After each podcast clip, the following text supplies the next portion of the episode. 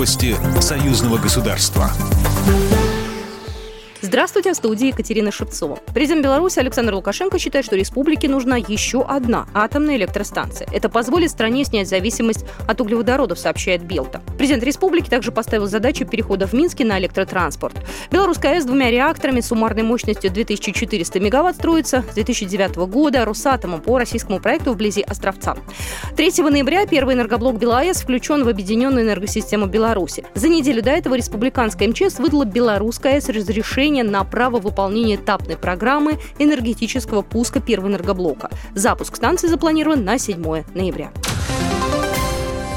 Премьер-министры России и Беларуси Михаил Мишустин и Роман Головченко провели телефонные переговоры. Об этом сообщили в пресс-службе правительства Российской Федерации. Главы правительства обсудили актуальные вопросы торгово-экономического сотрудничества, включая энергетику, промышленность и транспортную инфраструктуру. Также Михаил Мишустин и Роман Головченко затронули тематику противодействия распространению новой коронавирусной инфекции. Руководитель службы внешней разведки России Сергей Нарышкин заявил, что передал в Минск информацию о готовящихся провокациях Запада на территории Беларуси, чтобы дестабилизировать обстановку. Об этом он рассказал в интервью РИА Новости. Сценарий, который сейчас разыгрывается в Беларуси, затем может использоваться в России. В 2021 году в России состоятся выборы в Госдуму.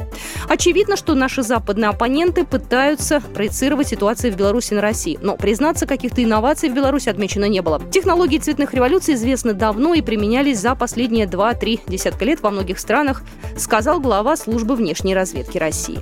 В середине октября Сергей Нарышкин побывал с рабочим визитом в Минск. Там он встречался с президентом Беларуси Александром Лукашенко. В конце сентября Сергей Нарышкин публично заявил, что американские спецслужбы готовят провокацию в Беларуси. Президент России Владимир Путин и МИД Российской Федерации неоднократно призывали западные страны прекратить давление на Беларусь. Из Москвы в Минск будут ходить «Ласточки». Начальник внеклассной станции Москва-Пассажирская Смоленская Станислав Уваров сообщил, что с 13 декабря с Белорусского вокзала будут отправлять 5 электропоездов «Ласточка». Три состава будут прибывать в Смоленск, два в Минск, сообщает портал «Гудок». С учетом полной загрузки поездов и высокого спроса на билеты, четыре раза в неделю с пятницы по понедельник до Смоленска будет курсировать двухэтажный поезд с сидячими и купейными вагонами, отметил Станислав Уваров. Пока билетов до Минска в продаже нет.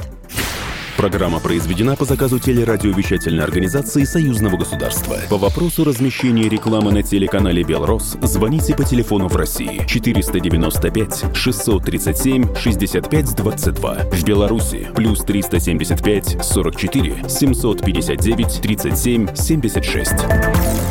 Новости Союзного государства.